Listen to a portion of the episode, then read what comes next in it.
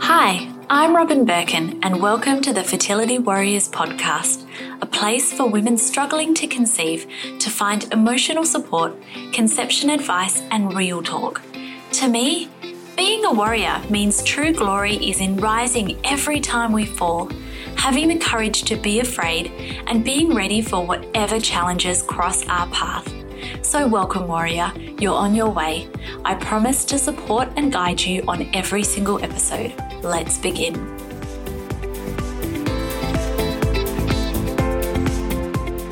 Welcome, warrior. I am so, so, so, so, so happy to be chatting with you today. Just before we start, though, I wanted to jump in and ask you to please submit a written review for this podcast. If you enjoy it, and you know would like others to receive the help that you might feel that you are receiving from this podcast then one of the best ways to support me without having to pay anything is to be able to leave me a review. That way apple can see that it is helpful to people and then recommend it more in their podcast feeds. It can help us jump up the rankings. And so submitting a review a written review would be so so appreciated now, today I wanted to share with you, it's from a blog post that I wrote years ago, right when we were in the thick of IVF. So that's quite a few years ago now, but it's been my most popular, like, written post of all time. It's gone like viral on Pinterest heaps of times. And it's got something like tens of thousands of views on YouTube. It's one of the only videos that I've ever done on YouTube. And I was like, you know what? This needs to be shared on the podcast as well. So I have for you today five tips for your next IVF egg retrieval. And these are based on my own personal experience with two egg retrievals. So I had two egg retrievals, and both of them were such different experiences. So I'm going to jump in and tell you about each of those experiences and then go through my five tips. So, my first experience was basically right in the middle of when I was a complete hot mess um, emotionally around infertility. And it was our first time, obviously, jumping into IVF, although we'd had several IUI cycles, we'd had several ovulation inductions, we'd done all the tests, I'd been doing acupuncture and blah, blah, blah. So we went in for this egg retrieval, and I have private health insurance. So I went into the private section, which is the super fancy section of the hospital. And it all felt, you know, like really nice. My dad came and dropped me off, and I got to sit in my private room and watch some TV. And then they wheeled me through, and I got wheeled through pretty early. We had to arrive at the hospital at about 7 a.m. and I got wheeled through at like 9, 9:30 in the morning. So that was pretty cool. So I got wheeled into the thing. Anaesthetists are always some of the funniest people that you can meet. So they gave us kind of some jokes and things like that. And then the next thing I knew, I was being put under. And then I woke up and it was all over. And I was in like a recovery room and then got wheeled back to my own private room with my TV. And so they kind of say that you need to have something to eat, something to drink, and they need to, you know, check a few stats before you can go home. And it was about sort of 1.30, 2 o'clock. They gave me some sandwiches. Obviously, I was on a very strict diet at the time, so I did not really want to eat what they had to offer me. But I felt pretty good after. My dad came to pick me up and we got uh, Zambreros on the way home. So I got like a burrito. It's a Mexican or Tex Mex kind of joint. And I felt kind of okay. I went home, I took the day off work, and I, the egg retrievals are held on a Friday at our clinic typically. And so I had the weekend off and I just kind of chilled and laid in bed and watched some TV. But overall, for the most part, I felt pretty great.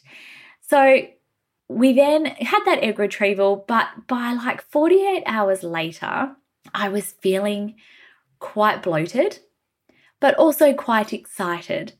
And I'll share my story with ovarian hyperstimulation syndrome in another upcoming episode. But I felt quite bloated, but I was super excited. They said, mm, it's looking like you might have be getting some of the symptoms of hyperstimulation. How are you feeling? Do you want to go ahead with the retrieval or do you want us to freeze it? And you know what? You can't ask that to a woman with infertility. I'm obviously going to always be like, transfer it, transfer it. So that's what I was like. I was like, transfer that.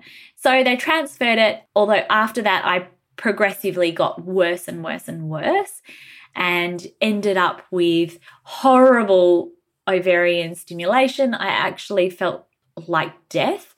And the day that I felt the worst was about 10 days or 11 days after our retrieval. And I fell pregnant actually during that cycle, which is one of the sort of hallmarks of really bad hyperstimulation is that you could be pregnant because it like kind of exacerbates it.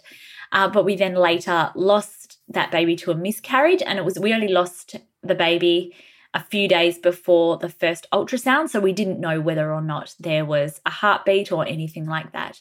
But we lost the baby. It was an unviable pregnancy. And so that was basically my first egg retrieval. But as far as the retrieval went, it was smooth sailing. Second retrieval, however, was a whole nother kettle of fish. So my second retrieval was done after another failed IVF transfer using frozen embryos. I had three, so they put two in at this time and neither took. But this is when I had started doing all of the emotional work around, you know, surviving my miscarriage, coming out of this process, and I went into the next retrieval like I was in the process of doing all of the work. But feeling really good, feeling really confident. I went in at 7:30 like you do for my egg retrieval. I walked into the private section. They said, "Oh, I'm really sorry," and you, they make you go to the maternity ward at the place that I was in. So that kind of sucks. But I didn't get my private room. I got wheeled into the public area, which is like cattle class with. I sound so snobby saying that, but it was like 12 beds all in the one room. No one had a TV. There was nothing else. My husband couldn't come back with me, whereas the first time my dad came with me and sat with me for a while. So it was all over kind of a different experience. And, you know, like it is really stressful. And I remember kind of just getting in there and having a few tears about how different this felt. And I didn't feel, you know, like valued. I didn't feel like I was getting my money's worth because, you know, like I was paying a lot of money for this. I pay for private health insurance. I didn't feel like I needed to go into the public section. But I actually had some of the nicest nurses in that section. It ended up being much later. So I only got wheeled in at about 11 a.m.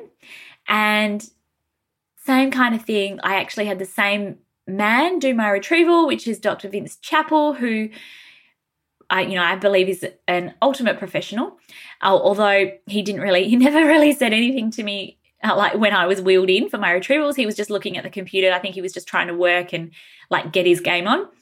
So same kind of thing. I woke up. I felt really foggy when I woke up, and I could not remember anything from like one second to the next. All I remember saying to the lady was, Sorry, how many did they retrieve? When you have an egg retrieval, this is what you always need to know. The numbers always go down, okay? So you have your ultrasound and they count all the little follicles, and that's a really big number, depending on, you know, where you are. But then they go in and sometimes it's less than that number on the ultrasound. But then some of them are like empty follicles. It's just like water filled little follicles. So the number's less. Then obviously less fertilize, then less make it. So be prepared that let's say you retrieve no one retrieve, well, not many people retrieve this many, but let's say you retrieve 46, that number's going to go down. Okay. So it's not going to be like, whoa, I'm freezing 46 embryos. It doesn't work like that. The number always goes down. Uh, so be prepared for that all I remember saying is waking up and just going, how many and how many were like mature eggs? Okay. How many eggs did you say? And she was really lovely. She actually said that she had twins through IVF and she'd been through that whole journey herself. So that was really lovely. I got wheeled back to the public area and I just remember being in so much freaking pain. It was like an 8 out of 10 pain. And the a lady from the fertility clinic came to talk to me and go through the stats and the aftercare. She was like, Are you okay? I was like, I'm actually in just so much pain, like cramping pain. So she called them over. They gave me some really strong painkillers that did the trick. I had my drips, so I needed to get through two drips before I would be discharged. The nurses were some of the loveliest people. They were so caring up until about 2:30 p.m. when the nurses shifts changed and I was like literally I was kept being in so much pain. I felt really dizzy.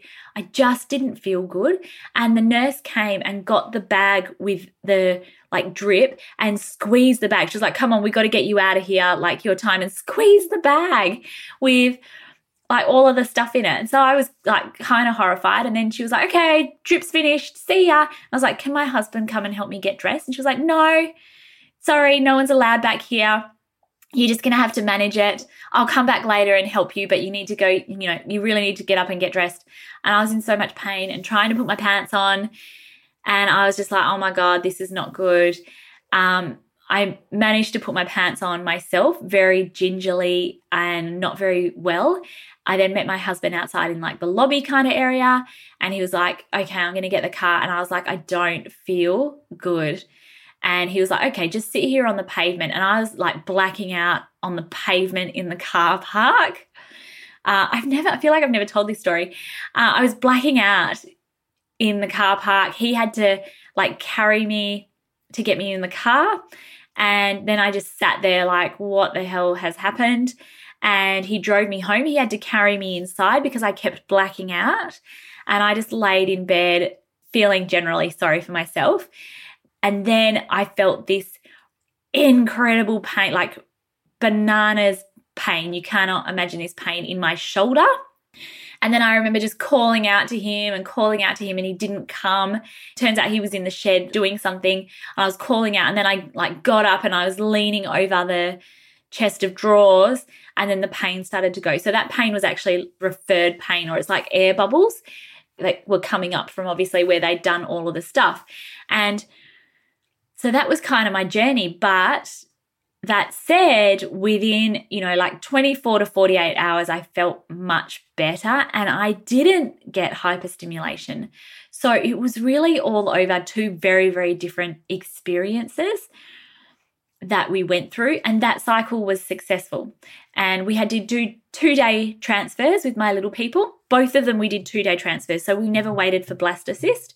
To this day, I'm still not 100% sure of the reason for that. I think they, because of my age, because of Ross's sperm, I think they just felt like they wouldn't survive possibly to blastocyst level. So they wanted to chuck those suckers back in as soon as they can. So that was my two very different experiences. And coming out of those two experiences, what are my tips for you? So the first one is wear loose clothing, y'all. I don't know what was I was thinking, but I put on these tight jeans when I woke up in the morning and then trying to put those motherfuckers back on when I was feeling like death and like trying to zip them up and I was feeling bloated was just not a good look. And I think I was, you know, being vain. Sometimes we're really vain. I was being vain and thinking, no, I've got to look good when I walk in, blah, blah, blah. No way, man. If I did that again, I would be wearing like tracksuit pants all the way. Just feel comfortable. So wear loose clothes. You're going to feel bloated. You might feel a bit sore. Just wear something that's going to be comfortable for you. The next thing that I recommend that I used after both egg retrievals is get one of those wheat heat packs that you can put on your tummy. So it's the same as when you get your period. And if you have some cramping, you want like a wheat pack to kind of help ease that cramping and things like that. So definitely get a wheat heat bag and get that ready. You might want to buy yourself like a nice new one to kind of commemorate the experience and help yourself feel better. Bonus points if you get one that has pineapples on it. The next one is to brief your husband or your partner. And so, one of the reasons why I was feeling so I don't even know how to say it, so crampy and like death is because even though they only retrieved like 14 eggs, the anaesthetist and about three nurses actually said to me afterwards, they had to do quite a bit of digging around in there, which is possibly the reason why I was in so much pain after the second one. So they're literally punching like through your vagina or your uterus and they literally punch into the ovaries to get those eggs out. But, you know, the Panadeine, the painkillers that I had in hospital wore off when I got home, and the wheat heat pack and the hot water bottle were what got me through. But, you know, like Ross literally had to carry me through the door. I really needed his help. And so I said to him, like, you're going to need to take the day off work. And I said to him, like, please, can you just look after me? I need you to cook dinner. And, you know, I just want to rest on this weekend. I don't know how I'm going to feel. And so he really helped me with that. So just brief them, let them know that this is what's going to happen. I'm kind of want to gonna, going to want to rest for a little bit after, and that's exactly what happened. And so on that note, girl, be selfish. Like seriously, you're just going through essentially what surgery. I had zero shame. One of the biggest changes I have had in my life was in saying to people like when people join the Fertility Warrior Intensive or the membership, it's people like literally putting their hands up and saying, Do you know what? Actually, I don't feel like doing this on my own anymore. And there's so much research out there that shows that people often underestimate the help that people are willing to give them. But not only that, but that the most successful people in life, so think like CEOs and things like that of companies, one of the key differentiators of what makes them successful is that they readily ask for help. What's the worst that can, is going to happen? Someone's going to say no, right? So, God damn it, be selfish, girl. And so I was like, Mom, can you just do all my laundry for me? And I had no plans to be a hero. I didn't want to push myself. I had full intentions of just sitting on the couch for the whole weekend watching Netflix. And I tried on one of the egg retrievals to power through and even go to work, but I could barely even walk. So, you know, maybe that was my first retrieval that, you know, I tried to go back to work, but my second retrieval, I was like, fuck this. I'm just going to rest. I'm like straight up just going to do what I want to do. And you deserve rest. Like you deserve a little bit of a break. You don't have to power through, you don't have to do it all yourself. So ask your mother, ask your husband, ask your neighbor, ask someone Get your laundry done, get someone to clean the house, get someone to cook dinner. You rest, girl, because you've just done something that I think is pretty heroic.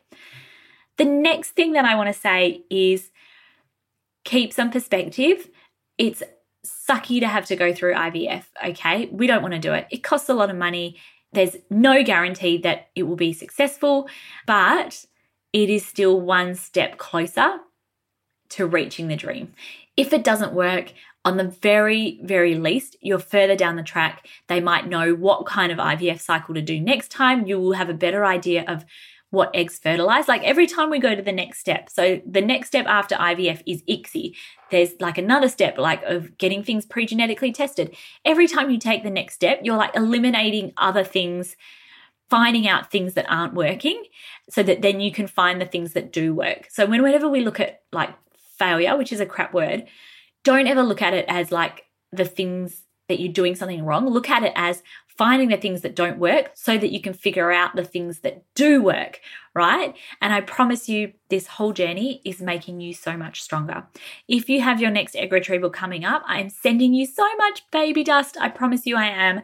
Let's just touch base on those five tips again. So, number one, wear loose clothes. Number two, get a wheat heat pack or a hot water bottle. Number three, brief whoever is your care person. Number four, be selfish. You deserve this. You're the one going through this. So you do not have to power through and be a hero. You are a total badass warrior by asking for help. Uh, and the very last one is remember that this is all getting you one step closer to your dream of becoming a mama. Thank you so much for listening to the episode. As mentioned before, do make sure that you jump on and give us a review. It will be so, so, so, so gratefully received.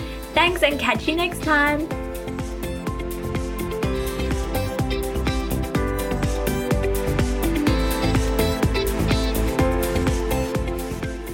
Thank you for listening to the Fertility Warriors podcast with me, your host, Robyn Birkin. If you would like more tools, resources, and courses to help you survive your journey, please head to robynbirkin.com. And if you like this podcast, please share it with others. I look forward to catching you at the next episode.